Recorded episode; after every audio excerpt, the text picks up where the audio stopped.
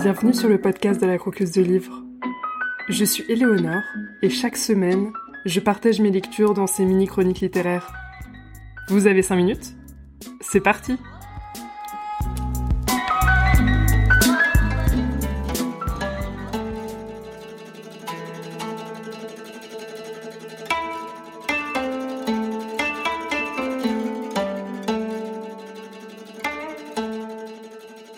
Dans la pénombre qui descendait doucement du ciel, les lucioles dessinaient des points lumineux sur la toile sombre de la nature. La lune venait d'apparaître à l'est, accompagnée d'une étoile solitaire qui semblait veiller sur la forêt. Au milieu des arbres, une très vieille bâtisse, au lourd toit de chaume, prenait racine dans le sol de terre noire et sableuse. Assis en tailleur sur la galerie ouverte au jardin, un homme contemplait le balai nocturne des insectes en buvant une tasse de thé. En ce début de septième lune, la tombée du jour était le seul moment de la journée où la touffeur écrasante de l'été semblait céder sous les assauts d'une brise que chassait bientôt la chaleur montée des entrailles de la terre. Tous les soirs, l'homme, afin de profiter de ces quelques minutes de fraîcheur que provoquait la disparition du soleil à l'ouest, sortait de la galerie et buvait en silence une tasse de thé. Tout autour de la bâtisse, la forêt n'était que bruissement, du cœur des grenouilles au riri des grillons,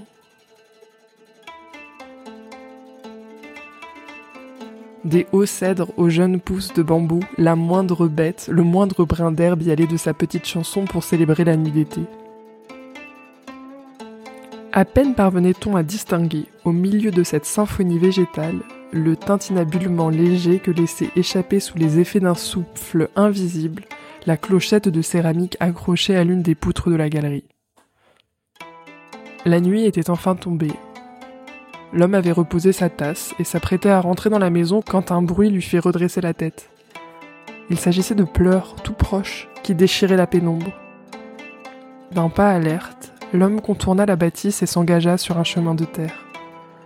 Ce dernier reliait la petite maison à un vieux sanctuaire abandonné qui occupait en silence les sous-bois désertés. Plus l'homme approchait, plus les pleurs s'espaçaient. Pour finir, ils cessèrent tout à fait. L'homme regarda autour de lui quelques instants. Enfin, ses yeux butèrent sur quelque chose. Derrière une imposante lanterne au toit moussu, une forme inhabituelle apparaissait. Il avança doucement avant de se figer. Au pied de la lanterne se trouvait un enfant emmailloté dans un linge blanc. Il reposait dans un grand panier insolite fait d'une coque de biwa vidée. La petite créature ne pouvait guère avoir plus de deux ans. Comme l'homme se penchait pour regarder de plus près, l'enfant le dévisagea avec de grands yeux écarquillés, les joues encore humides des larmes qu'il avait versées. Pour tout signe distinctif, il portait autour du cou une cordelette de chanvre à laquelle pendait une feuille d'érable dorée. Soudain, il se remit à pleurer, perçant à nouveau de ses cris le paisible recueillement du sanctuaire à l'abandon. L'homme demeurait penché au-dessus du panier, le menton calé dans le creux de sa main, avec sur le visage un air préoccupé. Puis il se saisit du panier, l'enserra fermement entre ses deux bras et reprit le chemin de terre qui conduisait jusqu'à la maison au toit de chaume.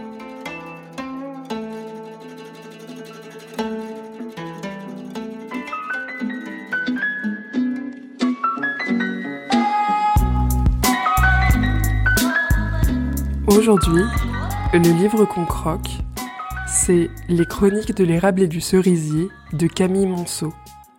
C'est une tétralogie jeunesse en cours d'écriture dont le dernier tome sortira au printemps 2025.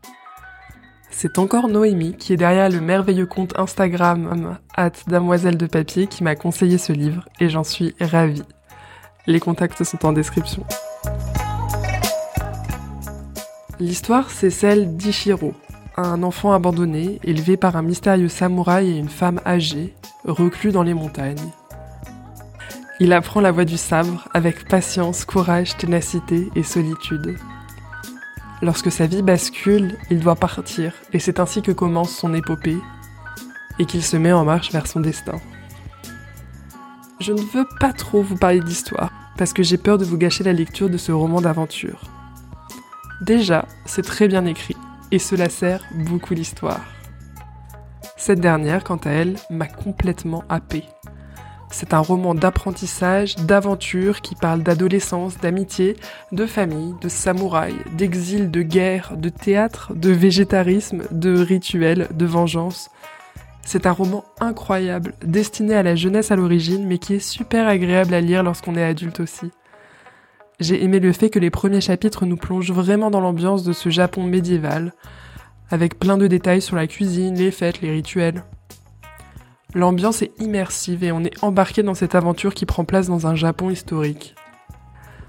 Et puis, outre une intrigue qui me tient en haleine, le gros point fort de ce roman, ce sont ses personnages.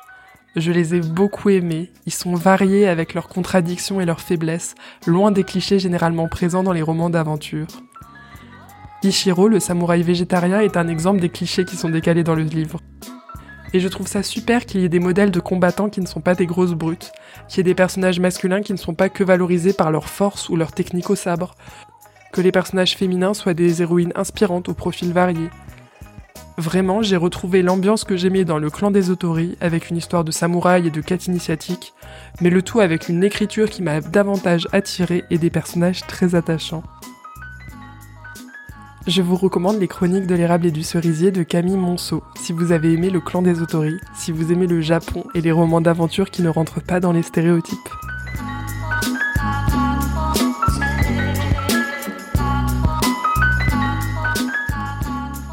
N'hésitez pas à partager le podcast autour de vous. Le bouche à oreille fait des merveilles et éventuellement à mettre des étoiles sur votre application de podcast préférée. C'est toujours un grand soutien pour moi et ça me fait accessoirement très plaisir de voir que le podcast vous plaît toujours.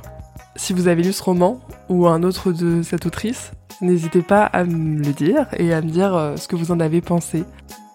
Et si vous lisez ce roman parce que ma chronique a piqué votre curiosité, ben, dites-moi ce que vous en avez pensé par mail, lacroqueusedelivre.org ou sur Instagram, at la de livre, podcast, tout attaché. Si vous avez envie de parler d'un livre que vous avez aimé, vous pouvez être invité sur le podcast. Envoyez-moi un mail ou un message personnel sur Instagram, parce que j'ai hâte de vous entendre. À bientôt pour découvrir de nouveaux livres à croquer ou à dévorer.